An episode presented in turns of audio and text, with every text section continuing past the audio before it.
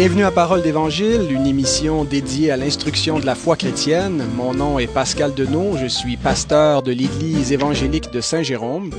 Il s'agit aujourd'hui du troisième épisode de Parole d'Évangile et notre thème pour aujourd'hui sera le leadership chrétien. Et pour en parler, nous avons préparé une discussion fraternelle avec un panel de leaders chrétiens. Je pense qu'on peut les, les présenter comme ça. Alors, euh, laissez-moi vous euh, présenter chacun de mes invités. Donc, tout d'abord, euh, Jean Destin, qui est gestionnaire des opérations aux éditions Cruciformes. Bienvenue à l'émission, Jean. Bien, merci, bonjour. Ensuite, nous avons Jean-Sébastien Morin, qui est professeur associé en théologie à l'Université Laval, où il complète aussi un doctorat en ce moment. Euh, pasteur et bien d'autres chapeaux. Alors, bienvenue à l'émission, Jean-Sébastien. Hey, merci beaucoup, Pascal. Quel est le sujet de ta thèse de doctorat?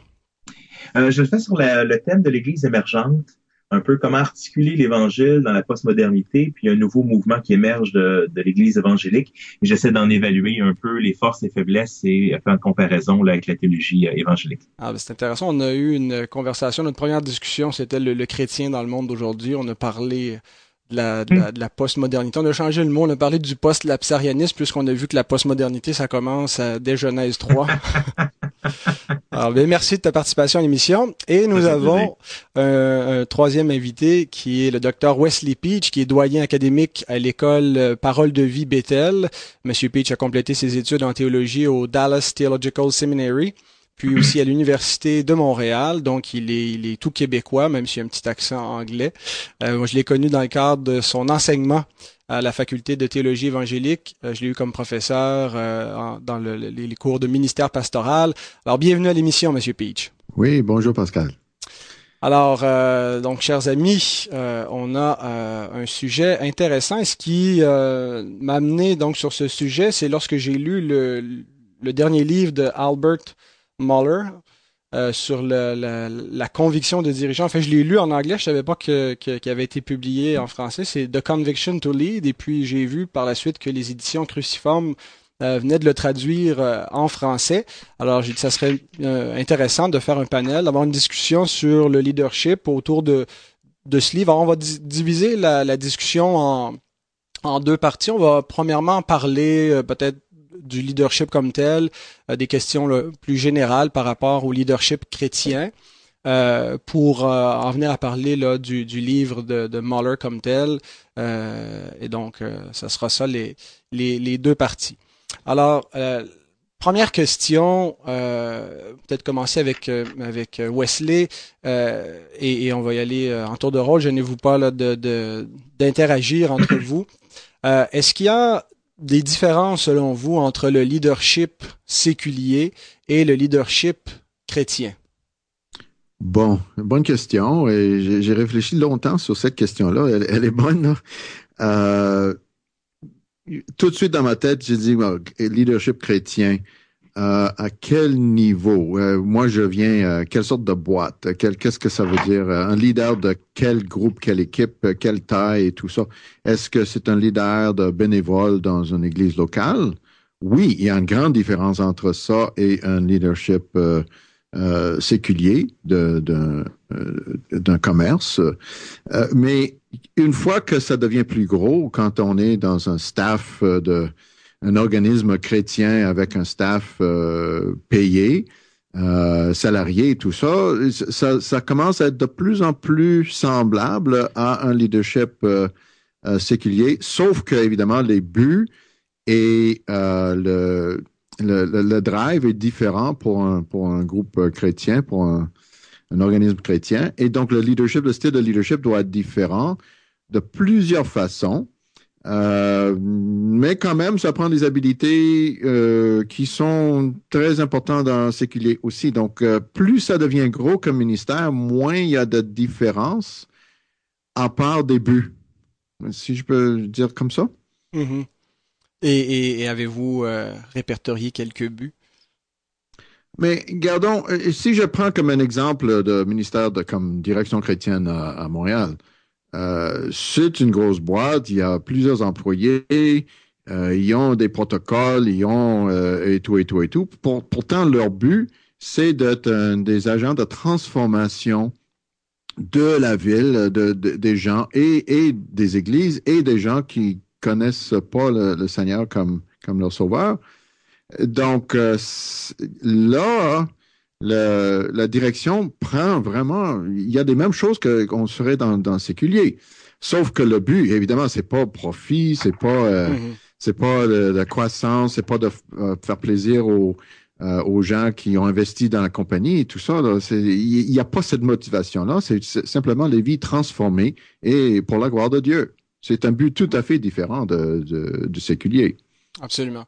Et, et, et c'est sûr qu'il doit y avoir des similitudes entre, entre le leadership séculier et, et chrétien, puisque Euh, je veux dire, le, le, le leadership lui-même, c'est, c'est, c'est, c'est euh, euh, pas nécessairement une fin en soi, mais euh, c'est, c'est une réalité qui peut s'appliquer dans, dans différents contextes. Euh, donc, ça doit se ressembler d'un contexte à l'autre. Et euh, preuve en est que John C. Maxwell, euh, qui écrit là, ses vingt et une lois irréfutables du leadership, je crois, à moins que je me trompe, qu'il y a, qu'il y a deux versions de son bouquin. Une pour le monde séculier et une pour le monde chrétien, une qui est faite avec des illustrations venant de la Bible euh, mmh. et d'autres avec des illustrations venant du, du monde euh, des affaires. Euh, Jean-Sébastien, est-ce que euh, mmh. comment tu comment tu distinguerais les, les deux, le leadership séculier et chrétien? Écoute, je pense qu'il y a définitivement une continuité et une discontinuité. Euh, je pense que c'est l'élément peut-être le plus fort de discontinuité. Quand on parle du mot ministre, par exemple, on va dire un ministre de l'Évangile ou quelqu'un qui a un ministère, euh, ça vient du latin minus, qui veut dire servir, euh, serviteur. Et je pense que cet aspect-là est complètement différent dans la société. Le leadership, le, le, c'est celui qui est payé les grosses, on le voit dans, actuellement dans, au Québec, c'est celui qui est payé des grosses primes quand il quitte, euh, qui, qui a un salaire faramineux, qui a un prestige. Euh, alors que dans l'Évangile, ben, c'est souvent le contraire, on est appelé à servir. Le Fils de l'homme est venu non pas pour être servi, mais pour servir. Euh, j'aime beaucoup personnellement Henri Nouwen, euh, euh, professeur catholique, qui disait ceci sur le leadership. Il dit, ce qu'on voit dans le monde souvent n'a pas grand rapport avec ce qu'on voit dans l'Église, parce que le leader chrétien pense, parle et agit au nom de Jésus, qui est venu libérer des pouvoirs de la mort et ouvrir le chemin menant à la vie éternelle. Fait que c'est quand même l'aspect, le mandat fondamental que nous avons est tellement complètement différent que le type de modèle aussi que je pense qu'on incarne est différent. Euh, ceci étant dit, je suis d'accord avec Wesley. Euh, quand on est dans une petite église, le leader dans une petite église, je l'appelle des fois un peu le, le pasteur curé, c'est-à-dire celui qui, bon, euh, prend soin des brebis, euh, fait, fait, fait, ses, fait ses visites, va voir les malades. Mais dès que tu arrives dans une église qui est plus grande, ce qui est plus rare peut-être au Québec, mais dès qu'on arrive à, à quatre, cinq cents, six cents, mille, deux mille, mais le type de leadership change complètement. Et dans ce sens-là, on arrive avec un, un gestionnaire qui doit gérer une équipe, hein, qui doit gérer des, des, des employés, qui doit gérer une organisation qui est beaucoup plus gros, euh, peut-être même que qu'est-ce qu'on s'attend d'un pasteur là, traditionnellement. Mm-hmm. Euh, fait, fait, dans ce sens-là, je te dirais, la, la différence, je suis d'accord avec Wesley, euh, c'est essentiellement le but, mais aussi l'attitude et aussi euh, l'appel de serviteur. Mm-hmm. Ouais. et, et, et c'est un point qui est, qui est assez fondamental, je pense, euh, surtout quand on considère les propos de, du Seigneur dans Matthieu, au chapitre vingt, verset vingt-cinq, il dit « Vous savez que les chefs des nations, donc les leaders des nations, les tyrannisent et que les grands les asservissent. Il n'en sera pas de même au milieu de vous, mais quiconque veut être grand ou quiconque veut être leader parmi vous, qu'il soit votre serviteur. » Donc, c'est, c'est, c'est, euh, c'est une notion qui est, qui est, qui est, qui est complètement distincte avec le leadership chrétien. Le leader euh, est premièrement un serviteur. Et d'ailleurs, c'est la, ça devrait être la notion même... Euh, politique du leader, hein. Le premier ministre, mm-hmm. c'est le premier serviteur de la nation, de l'État. Mm-hmm. Euh, Jean Destin, voudrais-tu ajouter quelque chose? Oui, ben dans, dans la, et, et, tout à fait, euh, j'embrasse vos paroles, messieurs, mais euh, dans la norme, je vous dirais, ou encore dans le fond, je dirais qu'il n'y en a pas de différence, mais dans la forme, je crois qu'il y en a une différence, puisque chrétien ou pas, au niveau de la norme, Je, je crois que les leaders ou le leader doit posséder trois capacités indispensables et incontournables, okay? Qu'il soit chrétien ou pas, que ce soit les relations humaines, sa capacité de collaborer avec les autres, et aussi au niveau de la conceptualisation, donc être capable d'analyser les problèmes afin d'arriver à des solutions, et aussi au niveau technique, capacité de mettre en application. Moi, je dirais que où est-ce que la différence est, et je pense que je vais juste conceptualiser ce que vous avez dit au fond, là, c'est que pour le chrétien, la, philo, la philosophie humaniste n'est pas le moteur de ses actions, mais bien l'Évangile. Amen. Hmm. C'est bien dit. Absolument. Et, et euh, donc, le, le but est différent, mais le, le moyen ou ce qui l'encadre, finalement, c'est pas le, c'est pas le pragmatisme, c'est pas, c'est pas le leadership comme une fin en soi seulement pour euh, développer nos, euh, notre influence, mais ce qui, ce qui encadre le leader chrétien, c'est, c'est une parole qui est normative, c'est la parole de Dieu qui, qui, qui définit son but, qui définit comment il va exercer son leadership. C'est pas juste une question d'amener une influence, mais c'est également de le faire euh, en respectant les commandements de Dieu. Et, et donc, il, le chemin qu'il va prendre, euh, bien qu'il peut être similaire à celui qui n'est pas chrétien, va être, va être radicalement différent puisqu'il a un autre fondement. Pascal, si tu me, me, me permets, euh, une autre chose que je vois différente, dans le sens, souvent les livres qu'on va lire sur le leadership sont dans le milieu des affaires, des grosses entreprises. Je dirais, si on lisait des livres, euh, même dans le séculier, qui traitent davantage euh, du leader dans un organisme à but non lucratif, euh, parce que la, la majorité du temps, on va travailler avec des bénévoles, euh, convaincre des bénévoles, travailler avec des bénévoles, gérer des bénévoles, c'est vraiment très différent aussi le, le, le type de qualité, le type de gestion qui sont derrière ça. Fait que je pense aussi la, la dynamique entre qu'est-ce qui est en guillemets le leadership et qu'est-ce qu'on voit dans l'Église, peut-être le, le, le ravin est plus grand des fois de différence à cause justement euh, que c'est des contextes assez différents. Euh, je me rappelle, j'étais dans un, euh, un organisme communautaire, puis je voyais il y avait quelque chose affiché sur le mur et il se disait « Avant de critiquer un bénévole, demandez-vous si vous pouvez le remplacer. » Mais ça démontre quand même, alors que dans l'entreprise, c'est euh, la personne ne fait pas le job, tu la mets à la porte, tu vas chercher quelqu'un qui a des compétences. Ouais. Donc, fait que je pense qu'aussi, le, le, le, c'est une des raisons pour lesquelles des fois, on a, on, on, et Mohler va le faire un peu, mais de dire, ah, mais il faut se distancer du leadership séculier, mais c'est peut-être juste le contexte qui fait qu'on ne peut pas appliquer les mêmes, les mêmes choses. Mm-hmm. Wesley, euh, dans un cadre chrétien, dans un cadre d'église, vous avez été euh, pasteur euh, assez longtemps, euh, mm-hmm. donc pour réfléchir à ces questions-là, euh, Qui, qui est appelé à exercer euh, un leadership dans l'Église? Ah, c'est une très bonne question encore. Euh, je, je te vois y venir. Euh, mais il y a deux, je vais répondre à deux situations. Euh, euh, disons que euh, dans, un, dans une Église, on a des, des gens qui veulent, qui se portent comme bénévoles pour tel et tel. Euh, normalement, euh, j'ai favorisé le... la passion des gens pour quelque chose, au lieu de faire ma propre euh, euh, liste de choses, description de tâches, on a besoin de tel et tel, tel et tel, tel et tel, qu'il fallait faire, oui, mais le, le vrai service, service vient des gens qui ont le goût, ont un cœur, ont une passion, ont un besoin, et qui se lèvent pour dire, on doit faire tel et tel. Et, et quand je vois ça, Euh, de un, la motivation n'est pas là et, et pas nécessaire pour moi de travailler parce que les, les personnes sont souvent plus motivées que moi. Mais c'est simplement comment encadrer ça pour faire que euh, cet enthousiasme-là, mais moi je parle plus du contexte québécois, peut-être euh, quand on a la joie de vivre et les gens embarquent dans quelque chose, ils embarquent. Là. Donc, euh, ce que j'apprécie beaucoup, c'est, c'est vraiment le fun. Euh, et j'avais euh, assez souvent un niveau assez élevé de bénévoles dans, un, dans notre congrégation, dans la, la liste de membres. Presque euh, quatre-vingt-dix pour cent des gens étaient, avaient un, un fardeau, avaient une passion pour quelque chose dans l'Église à, à laquelle ils participaient. On avait très peu de, d'observateurs, euh, personnes qui, qui, qui, qui venaient juste pour voir, pour se faire euh, servir.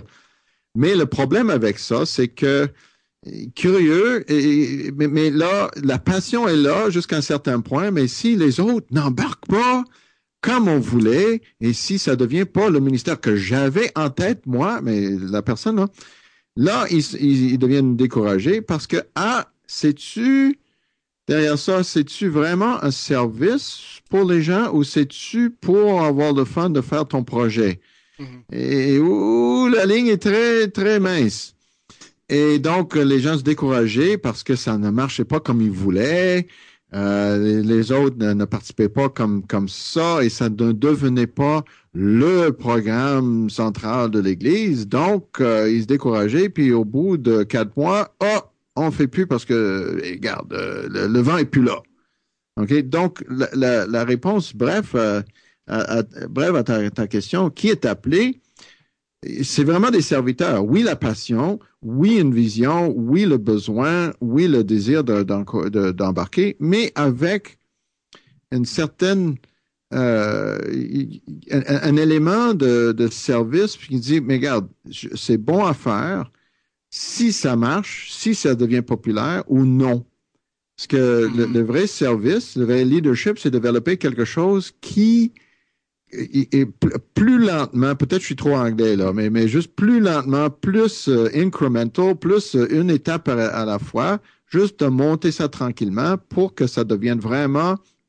Euh, que ça ait toute sa place dans le, le, l'ensemble du ministère de l'Église euh, pour voir que oui, je fais ma part dans l'ensemble et que je suis au service pour ça et apprécié, pas apprécié, je veux faire ça. Ça, c'est, c'est subtil et le, le temps va tout dire avec ça. Oui, le, le leader serviteur doit souvent examiner son cœur pour voir quels sont ses motifs et euh, se, se remettre en question et, et, et donc euh, faire les choses pour les bonnes raisons. Euh, donc c'est pas, c'est pas euh, et, et, et dans, dans la, la définition que le leader est un serviteur, si nous sommes tous appelés au service, je pense que c'est le, c'est le cas des, des croyants, de tous les croyants. Donc euh, tous les croyants sont appelés à, au leadership, à exercer en tout cas une, une certaine influence. Le, si je peux terminer mon idée, c'est simplement que le leadership, euh, l'appel leader et tout ça, c'est aussi communautaire. Le, le problème que j'ai vu, c'est quand ce n'est pas partagé, cette vision-là, quand ce, quand ce n'est pas... Leader veut dire qu'on va, on va être responsable pour d'autres personnes ou d'autres personnes embarquent dans ça. Autrement, c'est juste un projet que je fais moi-même, c'est pas un leader, c'est un... c'est un je, je fais ma job. Mais de vraiment être un leader dans ça, ça veut dire qu'il y a une certaine approbation, un certain, un certain niveau de, de convaincre d'autres personnes, de, de, de, de l'amener, d'allumer leur passion aussi. Et ça, c'est, et, et, et je dirais même, disons qu'on est à la faculté, j'ai une classe d'étudiants, de, de, de, de personnes qui se voient comme en préparation pour le ministère. Euh, je, je vous ai vu dans mes cours même et, et j'en ai vu bien d'autres. Et, et ma question, c'est, oui, ils sont là, ils, sont, ils ont la passion pour devenir leader et tout ça, mais les autres autour d'eux, est-ce qu'ils voient la même chose? Ouais. Les autres autour d'eux, est-ce qu'ils vont confirmer euh, cet appel-là pour être vraiment, pour encourager cette personne à continuer à, continuer à apprendre, continuer à développer ses, ses habiletés interpersonnelles et sa passion et tout ça?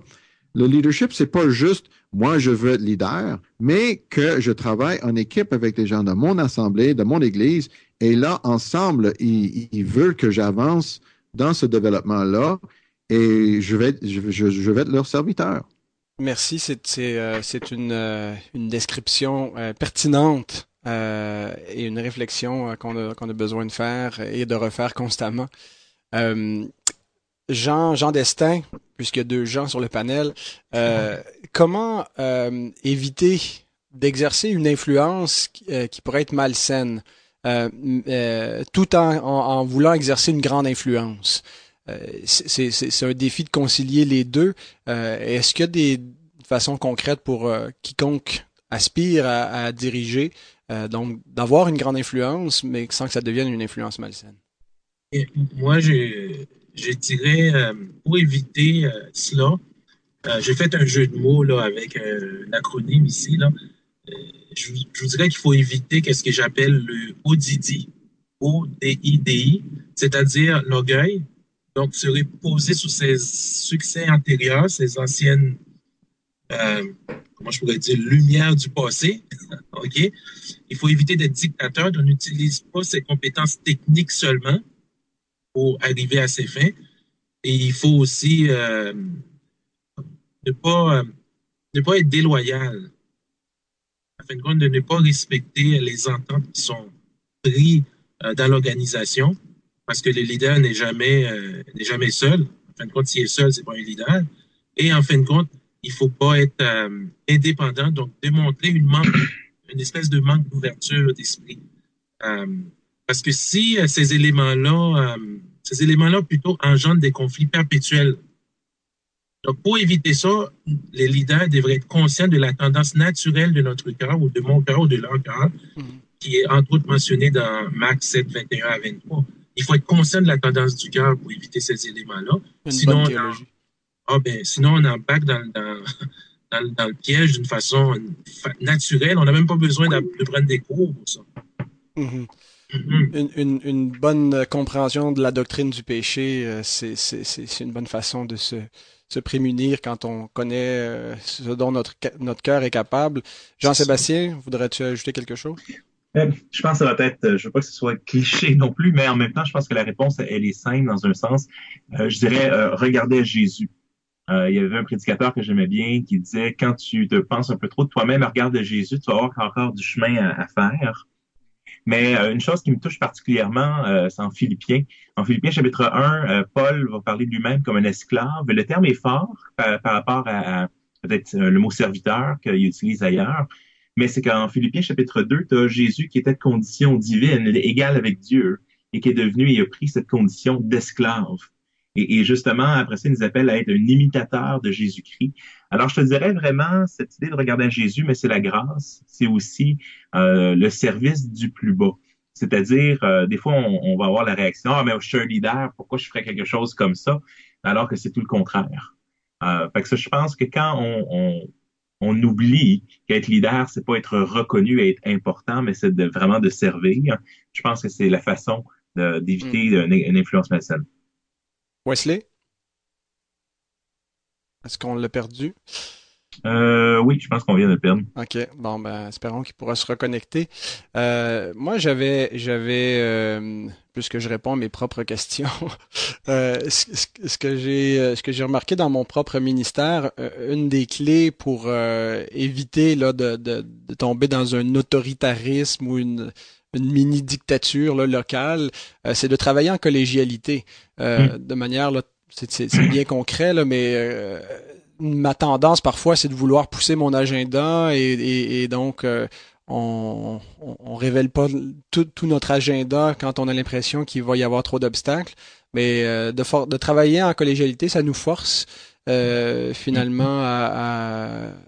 à, à, à à ralentir ce qui pourrait être néfaste dans notre, notre tendance à, à diriger et de s'assurer donc d'un, d'un un certain consensus euh, au sein là, de, d'une équipe de leaders.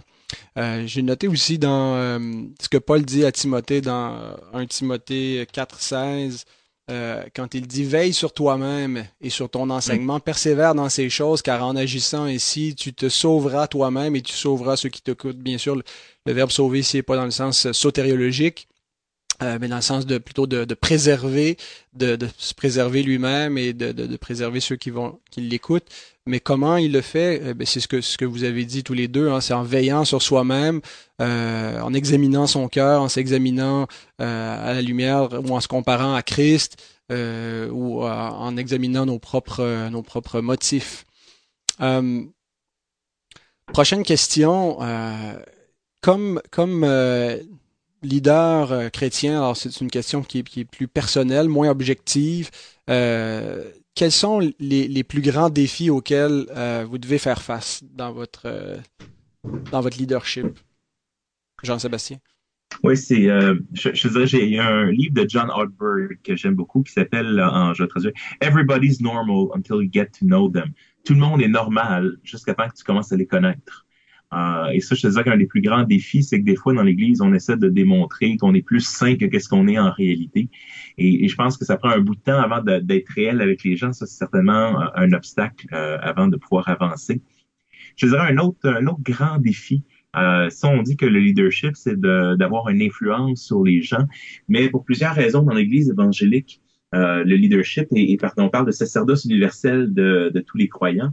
Mais euh, je crois qu'on arrive un peu au magistère universel de tous les croyants, où chaque individu devient son propre magistère, où dans le fond, euh, il est extrêmement difficile, je trouve, dans l'Église évangélique, de faire changer un, un membre d'idées sur euh, n'importe quoi, euh, en fait, parce que ils écoutent le pasteur et plutôt que de se poser la question, OK, euh, la parole de Dieu est là, comment est-ce que ça me confronte, comment ça confronte ma théologie, ma pratique, mais ils finissent par, ah, mais il dit quelque chose, je suis pas d'accord avec ça, c'est pas comme ça que je vois. Et c'est pas que il faut, il peut y avoir une, une diversité d'opinions, mais l'idée, c'est que souvent, elle n'est pas assise sur la parole de Dieu, mais plutôt sur « j'aime pas ça parce que mm. ça me demande de changer ». Et, et si le leader dit quelque chose, « ah, mais de toute façon, c'est un frère parmi ses frères » ou ouais. « on a tout le Saint-Esprit ». Alors, je te dirais que la reconnaissance, oui, les gens sont prêts à dire « t'es pasteur, alors viens nous servir ». Donc, c'est la reconnaissance, oui, ça, on sert, nous, on aime ça. Mais la reconnaissance qu'on on vient pour confronter les gens avec la parole de Dieu, les gens, euh, je te dirais, là, tout d'un coup, t'es plus le même leader. T'es un ami, t'es un frère. Et ça, je te dirais, ah, c'est vraiment un des grands défis. Tu sais, Jean-Sébastien, Jésus lui-même dit « Pourquoi me dites-vous, Seigneur, Seigneur, et ne faites-vous pas ce que je dis? » Mm-hmm. Alors, s'ils ont, s'ils ont agi comme ça avec le maître, euh, mm-hmm. je pense qu'on doit s'attendre à, à beaucoup de scepticisme, de résistance, mm-hmm. de suspicion. Euh, Jean Destin, dans ton dans ton ministère, dans ton travail, dans ton rôle de leadership, qu'est-ce qui qu'est-ce qui est un des plus grands défis pour toi? Je pense que le, le plus grand défi pour moi là, c'est de pratiquer l'Évangile dans un monde là, qui m'encourage à être indépendant, à me réaliser moi-même, à avoir confiance dans mes moyens. C'est comme cette confiance qui vient de l'intérieur de soi là. T'sais. Sans compter que ça, c'est comme j'ai à côté de moi là, un héros, un crieur, je pourrais dire, qui me dit, qui me dit là, dans mon ego, là, ben, affirme-toi. Okay? Donc, honnêtement, c'est avec cette tension-là que moi, je vis à tous les jours dans mon milieu, que ce soit dans mon milieu de travail euh, séculier ou que ce soit dans mes ministères que Dieu m'a confiés, ben, euh, c'est avec cette tension-là que je vis. Une identité calquée sur mes activités, mes capacités intellectuelles. Donc, mon orgueil, au fond, pour être honnête avec vous, est plus que rassasié. Là, les tendances naturelles de mon cœur dansent au son de, ces mus- de, de, de cette musique-là. Donc, je vis avec cette tension-là tous les jours. Entre vivre l'Évangile et tout ce que je suis bombardé, et sans compter les, les, les attitudes naturelles de mon cœur.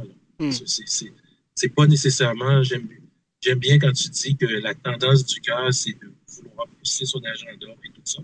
Mais c'est avec ça que je vis, là. Ouais, c'est ça, c'est faire face à notre propre notre propre faiblesse. Euh, c'est on est on, on est on demeure pécheur, euh, puis donc on doit diriger avec euh, avec nos. Et c'est vraiment par la grâce de Dieu que qu'on peut oui. servir. Tout à fait. Est-ce que Wesley est revenu? Oui, oui, oui, non, je suis là, là. Oui, c'est bon. Oui, oui. Oui, je sais pas pourquoi. On est loin, Sherbrooke. Hein? euh, Une tempête non, de neige. Oui, vivent en région, là. Mais, donc, euh, on va bientôt avoir le, l'Internet haute vitesse. Ah bon. Donc, euh, non, mais la, le, le, le dilemme que je vois souvent euh, et que j'ai vécu moi-même, euh, euh, c'est que le leader chrétien a des, des buts très spécifiques. Exemple, nous, à Parole de Vie Béthel, nous voulons faire des disciples intentionnellement euh, de nos étudiants pour les onze mois qui sont ici. OK, mais là, faire des disciples d'eux et vraiment parler de leur cœur euh, à leur cœur et de travailler vraiment euh, de, de où ils sont et de, de comment ils cheminent et tout ça, c'est une chose, mais là, on a le programme. Il faut « show must go on ». On a toutes, mm-hmm. le, toutes les activités, tout le kit et tout ça. Et je, je colle avec euh, les deux autres commentaires que oui, on a... Euh, les gens ont des attentes de qu'est-ce qu'on devrait faire. Et qu'est-ce que, comment ça marche, le, le monde et le système et tout ça. Et, et on, on tombe très vite dans ce, ce train-train de, de faire plaisir, de faire euh, ce qu'il faut faire en Église, que faire. Et, et donc, le leadership euh, chrétien se perd quelque part dans une sorte de, de livraison de marchandises au lieu de vraiment dire, mais qu'est-ce qu'on doit faire pour devenir des disciples de Jésus-Christ, pour s'encourager à aller De, de, de plus en plus, de mieux en mieux euh, à sa suite pour vraiment être transformé. C'est pas la même chose. Et on peut, on peut croire qu'on dirige notre ministère chrétien par des activités, un certain activisme, et manquer le but. Oui, de ne pas devenir simplement des espèces de leaders mécaniques, mais que, que ce qu'on fait soit vrai et soit pour la gloire de Dieu. Euh, et et, et euh, il faut il faut aussi tout le tout le courage euh, pour faire ce qui est bien. Euh, on, on, on vit à une époque peut-être plus que jamais où euh, la complaisance est, est de mise dans la société. Il faut pas contraindre, faut pas, faut pas déplaire à qui que ce soit. Euh, et, mais le leader chrétien est, est appelé donc à diriger par conviction, hein, par la conviction de la vérité.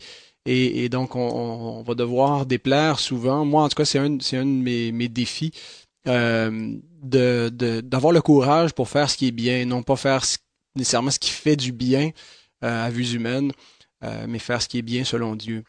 Euh, prochaine question, avant de parler du livre, euh, très brièvement, chacun, j'aimerais savoir... Euh, je ne vous l'avais pas envoyé dans, dans les questions, je, je viens de la, de la changer, mais rapidement, euh, j'aimerais que vous m'indiquiez euh, un, un, un modèle de leader contemporain, connu ou inconnu, euh, qui vous inspire et brièvement pourquoi. Alors Wesley? Là, là. c'est, c'est, c'est, c'est le moment de parler de, de, de, de Churchill. Non, non, non, non, non, non, non, non, il y a un inside dans ça. Excusez, là. On a... Il se moque de moi, là. Je, je, j'apprécie ça. C'est bien. N'oublie pas, il a dit brièvement. Ouais. Non, euh, leader. Man, qui vous leader inspire. Qui m'inspire. Ouf. Ouf, ouf, ouf. Euh, mais je pense. Quelqu'un, qui, mais, mais le, le, le genre de leader qui m'inspire, c'est quelqu'un qui, chez lui, crée quelque chose, qui prend, qui devient intéressant et que d'autres sont tellement encouragés à faire ça, qui embarquent à faire ça, sans être dans son programme. Sans, dans, il y a quelqu'un qui allume le feu pour une activité qui fait que, je dirais comme... Le gars qui a commencé, je, j'oublie son nom, mais je l'ai lu dernièrement, euh, qui a commencé Habitat pour l'Humanité. Euh, qui a pris un problème, une problématique mondiale de, de manque de, euh, de, de, de logement et qui a dit, mais là, il doit y avoir des éléments qu'on peut faire quelque chose. Et là, ça fait boule de neige que ce n'est plus euh, Habitat pour l'Humanité, ce n'est pas ce gars-là qui dirige tout ça, c'est qui a déchaîné un, un désir. Euh, d'ailleurs, euh, principalement de la part des chrétiens engagés, pour dire, mais là, on peut changer quelque chose. Un logement à la fois. Et pour moi, ce changement est, est beaucoup plus radical que, que Bill Gates ou que quelque chose d'autre qui était... Euh, évidemment, Bill Gates a changé le monde, mais, mais là, de, de dire qu'il y a quelqu'un qui a libéré cette pensée-là, pour pas le contrôler, mais faire que, hey, wow, ça se fait. Et là, il y a des centaines de milliers de, de, de maisons construites bénévolement par un gars qui a dit, mais là, est-ce qu'il y a moyen de libérer ça? Je, je, j'ai beaucoup, beaucoup de, de respect pour quelqu'un qui fait ça. Euh, hier, j'ai vu un, une autre situation comme ça, un gars, un directeur du camp euh, local dans les cantons de l'Est, et qui, son, son rôle était de... Euh, Euh, louer le camp aux organismes qui voulaient avoir une certaine retraite et de faire leur camp d'été. Et quelqu'un d'autre dans sa vie a dit, là, vous pouvez faire mieux que ça. Il y a moyen de, d'avoir, d'atte- d'atteindre plus de monde que ça. Et là, c'est un camp qui a beaucoup de chevaux. C'est, c'est Parkside Ranch, euh, ici euh, près de Mont-Orford. Et là, ils ont découvert qu'ils pouvaient, avec un ministère de, de thérapie, où les gens dans, dans le besoin, des gens en difficulté, les références C L S C, des, des, des situations très, très difficiles, en apprenant comment dresser un cheval, comment prendre soin, comment apprendre toutes ces affaires-là. Ça, ça leur donne un, un, un, un... Ça les reconnecte avec la réalité. Et maintenant, ce camp-là qui était avant pour une clientèle euh, de plaisance, pour faire plaisir à tout le monde, euh, chrétien et tout ça, euh, maintenant, ils sont au service de la communauté. Et ça, ça fait boule de neige qu'encore là, ils ne contrôlent plus le programme. Il mm-hmm. euh, y a tellement de monde qui embarque dans ça, qui veulent aider avec des, des, des situations comme ça, que les églises autour, maintenant, ont une plateforme pour dire, mais maintenant, on peut vraiment servir notre communauté. Mais là, c'est une idée où la personne a eu l'humilité de, de bien penser et de, le, de lâcher prise, de faire en sorte que maintenant, il y a plusieurs personnes qui embarquent dans ça et ce n'est pas le, ce n'est plus le programme de, de Parkside Ranch, là. C'est vraiment un service communautaire.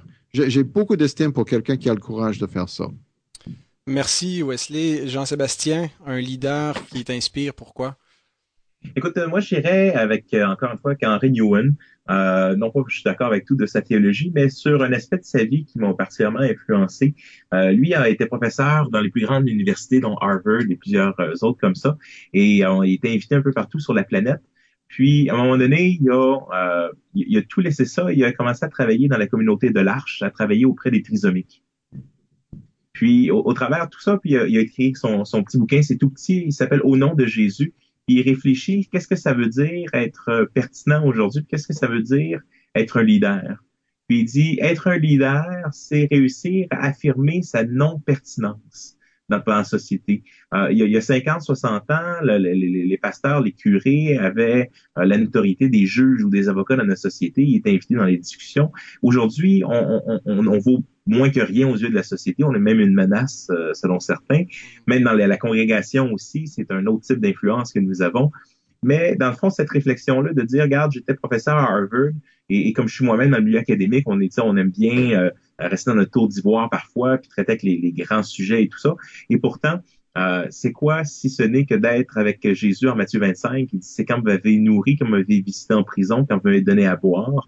Mais quand est-ce qu'on fait ces choses? Mm-hmm. Ça, je te dirais pour moi, en, en tant que leader, même, même en tant que leader d'église, quand est-ce que je fais ces choses? Un leader ça, qui, qui s'incarne. Oui. Fait que pour moi, ça, c'est vraiment quelque chose d'important parce que, et, et dans le fond, de suivre Jésus à, à, à cette image-là, c'est de dire, mais regarde, le leader, des fois, on va dire, c'est celui qui a la grande église ou c'est celui qu'on on voit ou qui est charismatique. Mais on, oui, on peut être ça. Mais il y a quelque chose, il faut quelque chose de plus que ça pour incarner un leader qui est comme le Christ. Absolument. Et ça, pour moi, c'est, ça, ça a été un exemple pour moi de quelqu'un qui a, qui a dit, regarde, connu mondialement, mais quand même qui décide de prendre la voie d'un service et il a grandi au travers de ça. Bien, merci, c'est, c'est, c'est pertinent. Jean, euh, donc tu es aux éditions Cruciformes, vous avez décidé de traduire le livre d'Al Mohler. Est-ce que c'est Al Mohler, le leader, qui t'inspire? Eh, euh, eh bien, écoute, euh, j'ai rien contre Al Mohler.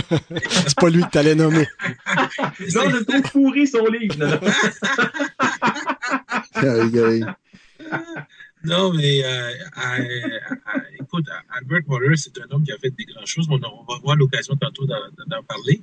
Mais euh, je pense, à, moi, je pense que c'est mon père. Mon père, au niveau inconnu, au niveau les gens ne le mm-hmm. connaissent pas.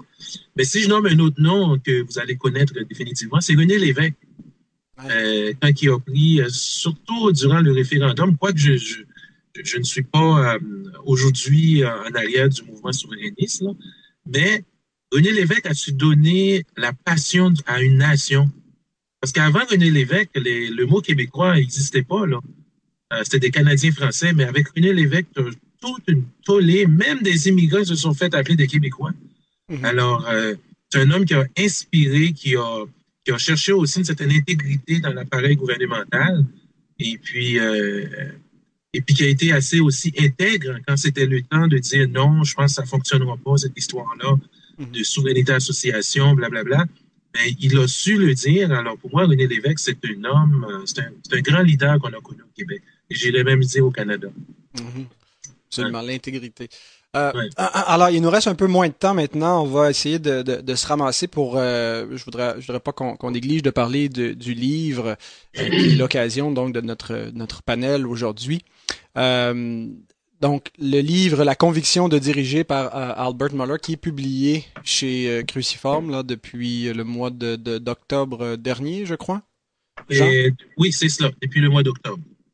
Euh, en fait, vous l'avez eu en même temps pour la conférence SOLA, puisque Mohler était à Montréal. Et puis... C'est ça, pour être honnête, c'est pour ça aussi qu'on. C'est pour ça aussi. C'est, c'est, c'est, c'est parce qu'il était le conférencier principal de SOLA deux mille treize. Et puis, on a voulu avoir un livre pour sa venue. Et le livre euh, en, en comité qu'on a décidé de, de, de traduire de, de Docteur Mohler, c'est, euh, euh, c'est ce livre-là, là, La Conviction de diriger. Là. Excellent. Ceux qui connaissent pas Albert Mohler, c'est euh, le, le président de, de, du Southern Baptist Theological Seminary qui est à Louisville, au Kentucky. Euh, c'est un homme très prolifique là, qui, qui écrit un blog, qui écrit beaucoup de livres, qui a un podcast, dont un, un, un, euh, une émission un peu de radio, mais Internet, là, tous les jours, un quinze minutes où il commente l'actualité dans une perspective chrétienne. C'est très, très instructif. C'est un homme qui a beaucoup de sagesse. Euh, il lit énormément. Euh, je suis toujours surpris. Il y a un autre podcast qui s'appelle Thinking in Public, où il reçoit un intellectuel. C'est pas nécessairement toujours des chrétiens, mais quelqu'un qui écrit sur un, un thème en histoire ou en sociologie. Puis il y a une discussion de quarante-cinq minutes, une heure avec avec le, le, la personne qui, qui est invitée. Euh, et puis, euh, donc, il, il, a, il a tout lu, euh, tout lu les, les, ce que, ce que l'auteur a écrit. Ah, je me souviens, en mille neuf cent quatre-vingt-quinze, vous avez écrit, puis là, il lui cite le, le livre. Ah, moi, il m'impressionne beaucoup. C'est un, c'est, c'est certainement un des, des leaders les plus importants aux États-Unis, les leaders évangéliques. Euh, et, et qui, qui, qui est influent donc dans le monde évangélique, mais qui est aussi assez souvent invité par les médias, par le monde séculier. C'est une, c'est une des voix importantes. Euh, J'aimerais, excuse-moi Pascal, j'aimerais ajouter que euh, une des raisons aussi qu'on a choisi euh, ce livre-là, c'est une approche euh, centrée euh, sur l'Évangile, beaucoup plus approfondie que d'autres livres aussi, là.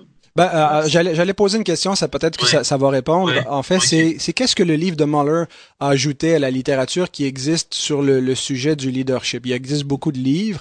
Euh, peut-être ouais. tu peux commencer là, Jean, puisque comme comme comme c'est, c'est vous avez décidé de le traduire, vous êtes probablement posé la question pourquoi ce livre-là plus qu'un autre. Alors, qu'est-ce que ce livre ajoute à la littérature sur le leadership?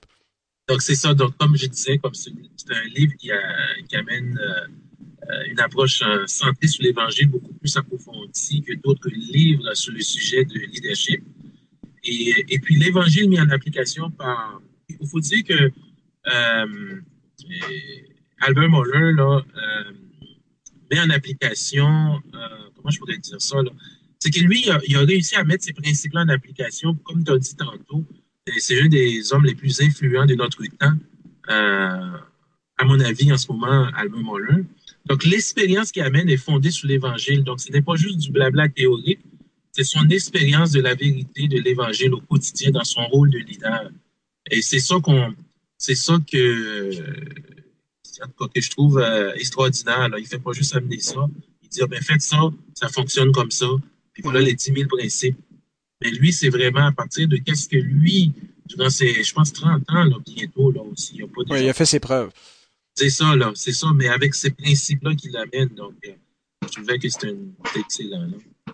Absolument. Jean-Sébastien, toi, je sais que t'es, t'es assez friand, j'ai l'impression, de, de ce genre de littérature. Alors, moi, que je me trompe, il me semble, sur ta, ton euh, profil Google Read, il y avait plusieurs bouquins là, à caractère là, de, de leadership. Euh, qu'est-ce que qu'est-ce que t'as trouvé de différent dans celui-ci? Écoute, effectivement, euh, c'est un sujet de leadership que j'aime beaucoup, que ce soit dans le milieu séculier ou, euh, ou chrétien. Euh, Je trouve, j'ai beaucoup aimé le livre, mais en même temps, je te dirais que euh, ce qui se met comme but de départ, je suis pas sûr qu'il l'accomplit. Euh, il va se dire, littéralement au début, il va dire, autant vous prévenir dès le départ, mon but est de changer votre façon de voir le leadership.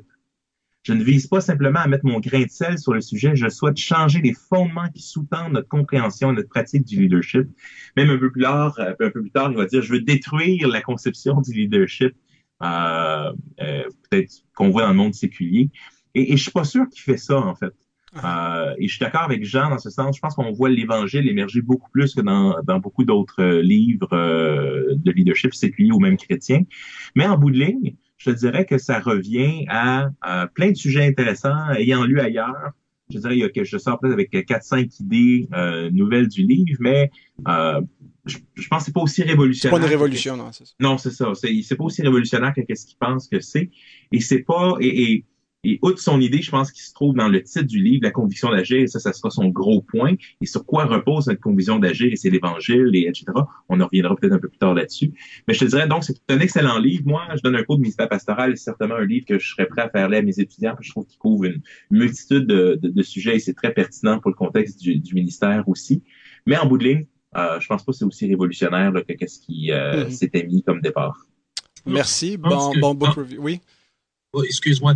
Et, et voyons, Jean-Sébastien, je pense qu'il il touche un bon point parce que le livre vraiment met l'accent euh, sur vraiment plus les vingt-cinq principes d'un leadership marquant, là, le soutien. Mm-hmm. Euh, je pense qu'il met beaucoup plus d'accent là-dessus et je pense que ça aurait été, écoute, là, je suis en train de, je ne veux pas, je veux pas, euh, je je ne veux pas non plus... Diminuer tes ventes. Non, non, non. C'est tout. Ça que j'allais mais, dire. Mais c'est justement, tu as dit, mais tu as lu dans mes pensées. Mais euh, euh, je pense que le livre, là, si quelqu'un cherche vraiment à, sur les principes de, de leadership marquant, le livre est beaucoup plus centré là-dessus et, oui. et basé sur l'Évangile, là, euh, sur un homme d'expérience. Et pas juste d'expérience pour l'expérience, mais l'expérience avec un Dieu.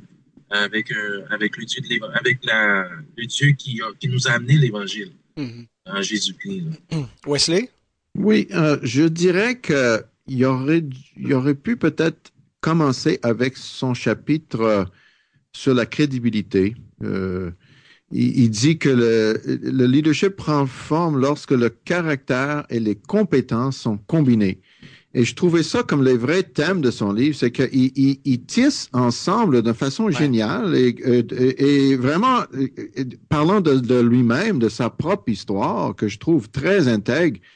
Et, et c'est ça l'intérêt du livre, c'est pas, c'est pas théorique, comme on a dit, là. C'est vraiment, il a vécu, il le fait, mmh. euh, ce que j'apprécie beaucoup. Euh, il, il, il tisse le, le filon de, de caractère, de conviction, avec... Euh, au niveau de compétences, et là, il fait une liste de compétences, chapitre par chapitre, euh, qu'est-ce qu'il fait, OK? Mais le pourquoi toujours derrière, c'est son caractère, c'est ses convictions et tout ça. Et, et, et, et moi, je, je donnerais vraiment le, le, le titre serait « Comment tisser ensemble un caractère de convictions profondes avec des compétences actuelles qui sont pertinentes. » Ça, c'est pratiquement comme un traité de puritain, là, un titre de, de trois livres. Oui, mais regarde, on est réformé, on n'est pas, là. Donc, euh, non. On allait dire, c'est pas très marketable, mais ça a de l'allure. Non, mais je, je trouve que l'analyse, elle est bonne. C'est, c'est, un, c'est un bon point, effectivement, euh, euh, de marier ensemble les, les, les compétences et la, la conviction de, de, de diriger. Parce qu'en fait, au début du, du livre, euh, c'est, c'est ces deux éléments-là qu'il, euh, qui, qui, qui met ensemble. Enfin, on pourrait peut-être, euh, ça nous amène à la prochaine question, c'est, c'est, c'est quoi le propos, la conviction de diriger, selon vous, c'est quoi? Euh, parce que c'est, c'est, c'est ce qu'il veut présenter, et quand il, il, il parle du livre dans ses, ses émissions, il dit euh, que c'est, c'est, le, le leadership, c'est pas une, simplement une question d'avoir des habiletés d'administrateur, mais c'est de développer la conviction de diriger. Alors, qu'est-ce que c'est, selon vous, la conviction de diriger? Bien, écoute, il y a dans son chapitre cinq, il va prendre euh, l'exemple de Soren Kierkegaard qui euh, avançait l'idée que de son époque, les pasteurs dirigeaient sans passion. Puis qu'une des raisons que le mouvement euh, s'éteint beaucoup est justement quand tu as des euh, leaders qui sont pas convaincus et qui sont pas convaincants. Et euh, lui, au contraire, va dire la conviction d'agir, c'est qu'il faut à quelque part que ton ministère ou le ton leadership soit profondément ancré dans une conviction, que tu sois convaincu que c'est ce que à quoi tu es appelé, mais aussi que tu sois convaincu euh, de la vérité de, dans ce que c'est de l'Évangile. Il va quand même dire ailleurs que, regarde, s'il faut que tu sois euh, président d'une compagnon, euh, d'une compagnie euh, d'avions, mais il faut que tu t'en mange les avions, puis il faut que tu, tu le vois dans tes rêves, les avions. Fait que c'est, c'est, il voit quand même la pertinence de, de ce concept-là dans d'autres domaines. Il faut que le leader soit convaincu. S'il n'est pas convaincu du projet dans lequel il s'en va, mais il n'est pas à bonne place. Mmh. Mais ultimement, je pense qu'avec l'Évangile au centre, c'est tellement... Euh, il faut qu'on, qu'on soit convaincu de la transformation, de la puissance. Puis je te dirais que c'est un bon appel pour les pasteurs aujourd'hui aussi, parce que à un moment donné, on, est-ce qu'on, est-ce qu'on, on a, beaucoup est-ce qu'on finit par devenir des fois des animateurs de pastorale, ou est-ce qu'on devient des gens qui sont profondément convaincus que de la vérité de l'Évangile? Puis je te dirais que dans un monde pluraliste, à un moment donné, ça s'effrite, puis on finit quasiment par croire que notre point de vue est un point de vue, puis ouais. on, on en perd un peu cette passion-là. Moi, je trouvais euh, que, que le thème, en fait, était, il y avait l'ingrédient, là, vraiment, la conviction de diriger. Euh, conviction euh, fait référence, donc, à être convaincu, à, à l'élément de vérité.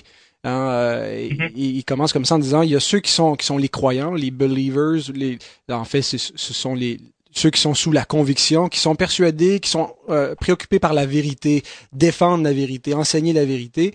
Et il y a les autres qui sont les leaders qui, euh, eux, eux peuvent pas supporter euh, de, de, de, de, de voir euh, une, une organisation qui fonctionne pas bien, qui est moribonde. Ils veulent améliorer les choses et ils n'ont pas toujours réfléchi aux principes derrière les choses. Et il faut comme marier ces, ces deux éléments-là. Euh, une, une, la conviction euh, et, et, et, et le, le leadership. Et je trouvais que c'était l'ingrédient parfait pour faire un livre sur le, le, le ministère pastoral, le leader pasteur, euh, mm-hmm. parce que c'est c'est c'est lui en, en particulier où la la, la conviction euh, euh, lui importe, la, la la conviction de la vérité plus que dans quelque autre domaine où on doit exercer un leadership à mon avis. Euh, sauf que le livre s'adresse pas exclusivement Euh, aux leaders chrétiens mmh. ou à des pasteurs, mais euh, à des leaders au sens plus général. Et on sent toujours que son auditoire, ce sont, sont des chrétiens, mais qui sont pas seul, seulement dans, dans le ministère. Mais je pense qu'il aurait été beaucoup plus pointu et efficace si c'était concentré sur euh, une espèce de livre de ministère pastoral, euh, le leader chrétien. Oui. D'accord avec ça? Oui, oui, oui mais... Écoute, il y aurait un lien à faire. Mon, notre chef éditeur, Jacques Dumouchel, euh, je pense qu'il embrasserait tes propos euh, d'une façon extraordinaire. Il y aurait un lien à faire très fort entre le leadership et le pastorat.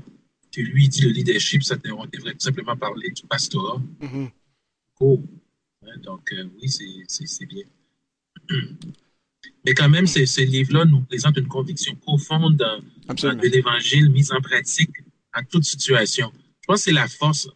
Écoute, ouais. pour faire, une, pour faire une, une critique là, constructive à Albert Mohler, là, ce serait peut-être de, de, de mettre l'accent vraiment sur quoi le livre parle.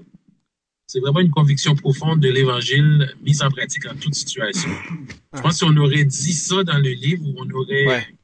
ça aurait été, euh, et ça aurait été encore, euh, encore meilleur pour mettre le livre en valeur, tu sais. Faut pas créer des attentes qui ne sont pas répondues. Hum. Mais je pense que tu as raison, dans le sens que ce qu'on disait un peu de, tout à l'heure, le sous-titre reflète davantage que ce oui. que le livre est, que, alors que la conviction dirigée est un de ses chapitres. Et oui, il met l'avant beaucoup l'Évangile, mais dans plusieurs, par exemple, si dans un, un chapitre, par exemple, sur le leader et les technologies, par exemple, ben, il, bon, on, a, on peut le regarder comme on veut, mais il parle pas énormément de l'Évangile dedans. Fait qu'il y a quand même des sections. Il se trouve que cette idée, c'est, c'est son idée que l'Évangile est là, même si elle est sous-entendue, c'est, c'est pas, je dirais pas que c'est la force du livre de dire que c'est vraiment une présentation basée tout le temps et qui sort de l'Écriture, parce que c'est pas, c'est pas ça qu'il fait. Il y a des, des chapitres qui le fait, mais ultimement, c'est des principes qui font beaucoup de bon sens avec euh, une conviction chrétienne d'agir. Mm-hmm. Ça, ça vient un peu de, de, de sa propre narration, de d'où il vient, de qu'est-ce qu'il a fait comme travail. Mm. Euh, qui, qui est ça l'élément qui est intéressant dans ce livre et dans, dans le message de sa vie. Euh, parce que là, il embarque dans un... Il le jeune euh, tweet là, qui arrive euh, à, quoi, de début de la trentaine pour diriger une grosse boîte théologique euh, pour faire un genre de réforme de, de conviction de cette boîte-là pour décider qui peut rester comme professeur et qui... Euh, doit être euh, mis à la porte euh, pour que, par conviction. Et, et, et donc, c'est une situation tout à fait particulière euh, d'une institution qui s'est institutionnalisée et que lui est appelé par le conseil de direction de euh, ramener euh, l'ordre, de, de ramener la conviction, de ramener la, la, la vérité d'enseignement dans cette institution-là. Donc, il nous donne ses habilités, ses compétences par lesquelles il a fait ça, par rapport, à, euh, basé sur son, son propre caractère, ses propres convictions, qui on l'ont guidé. Donc, euh, j'aurais aimé avoir comme un... Euh, quand, quand vous avez un, un D V D en film, là, parfois, vous pouvez euh, avoir comme une deuxième fois... Euh, voir le trame sonore du directeur qui commente tout le long ouais. euh, l'histoire, pourquoi cette scène est là et qu'est-ce que ça a été, ta, ta, ta, ta, ta. J'aurais aimé avoir comme un sous-texte de, ouais. de, de, de, de, de sa vraie vie, qu'est-ce que ça a été de ramener une institution un peu perdue, un peu dans, dans, dans, dans les vapes, à, à avoir une clarté de conviction, de voir que, comment ça a été, comment ce chapitre tel et tel a été vraiment vécu dans, dans sa situation de ramener cette conviction-là et à, dans son cœur et dans son, dans son, son travail, et que, qui est probablement derrière, mais malheureusement, je ne le connais pas, je ne l'ai pas suivi pendant des années, voir, voir tout ça. Donc, j'aimerais avoir une version commentée de comment il arrive à ces, ces chapitres, que j'ai vraiment le, l'impression que c'est juste le point de l'iceberg de son vécu. Ouais. Ouais, j'ai le même le même sentiment aussi. Euh, moi, j'ai été attiré vers le livre parce que j'aime Mohler, je le suis quotidiennement, euh, j'écoute euh, tout, tout, tout, tout, toutes ses émissions. Euh, et c'est remarquable le travail qu'il a accompli euh, dans, dans, dans la, la, la, la, la Convention des baptistes du Sud euh, et dans les institutions académiques. Euh, et ça a dû prendre énormément de leadership. Et je voulais en savoir plus justement sur euh, sa, sa, sa vie personnelle, sur comment concrètement il fait tout ça, comment est-ce qu'il arrive à gérer son temps, comment est-ce qu'il arrive à... Euh, et, et, et donc, c'était plus euh, des principes. Occasionnellement, il peut l'illustrer avec sa vie personnelle, mais euh, je, je voulais en savoir plus sur l'homme et sur son histoire aussi. Ben, euh, j'ai, on, j'ai l'impression d'avoir vu le film, mais j'ai pas encore lu le livre. OK. C'est bon. Euh, Euh, en, en terminant, euh, et, et très rapidement, j'aimerais ça qu'à tour de rôle, vous me disiez quel chapitre vous a le plus euh, inspiré, peut-être nous résumer un peu ce qu'il raconte dans, dans, dans le chapitre en question. Okay. Écoute, vas-y, vas-y, Jean-Sébastien. Euh, essentiellement, chez elle, j'ai beaucoup aimé, le, en fait, plusieurs chapitres, euh, le leader et le pouvoir, le leader et la lecture, euh, le leader et la technologie. Euh, je te dirais peut-être celui qui me fait le, qui m'a amené peut-être l'idée que je trouve intéressante, c'est le leader et le pouvoir. Parce que il y a toujours, euh, on est des serviteurs, mais en même temps, en tant que leader, on a un pouvoir de changement, on a un pouvoir d'influence. Comment est-ce que tu allies ces deux choses-là avec des choses bien, bien pratiques? Puis une chose, il disait, le titre de leader te donne deux choses. Il dit, premièrement, il donne la chance de euh, de parler pour l'organisation à l'extérieur. Tu représentes des, donc les communications sortent de toi. La deuxième, j'aimerais juste euh, lire euh, brièvement la citation. Deuxièmement, le pouvoir qui vient avec le titre du poste permet aux leaders d'imposer des changements au sein de l'organisation. Ce n'est pas le moment de succomber à la faiblesse. Un leader qui n'est pas prêt à imposer des changements est voué à l'inefficacité. Un leader fidèle se sert de ce pouvoir avec parcimonie, mais il l'utilise. Et ça, je trouve ça intéressant parce que souvent, dans nos approches de ministère pastoral, on va dire, si tu commences une nouvelle église ou si dans une église, il faut, faut être lentement, il faut que tu fasses pas de changement, puis il y a certainement une sagesse pastorale à avoir.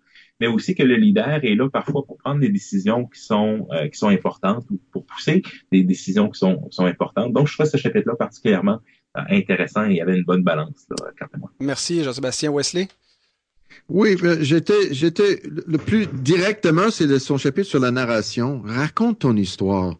Les choses passent par qui tu es et en racontant t- tes expériences-là, tu vas euh, allumer la passion des gens. J'ai, j'ai beaucoup aimé. C'était pour moi juste un, euh, une joie de, de, de, de faire. Et, et j'étais tout de suite euh, à, à utiliser un peu plus de liberté, euh, me servir un peu plus de, de, de, des situations dans ma vie pour parler. Et c'est, c'est intéressant. J'ai trouvé les trois derniers chapitres assez intéressants. Il, il se pose la question comment faire en sorte que ça n'arrive plus d'avoir une institution qui perde ses, ses, ses valeurs, qui perd mmh. ses convictions et tout ça. Comment organiser? C'est quoi le, le vrai but? Euh, je dirais, le, beaucoup de livres, c'est sur ce qu'il est. Beaucoup de livres, c'est sur qu'est-ce qu'il maîtrise comme compétence. Mais les trois derniers, c'est qu'est-ce qu'il vise, qu'est-ce qu'il laisse.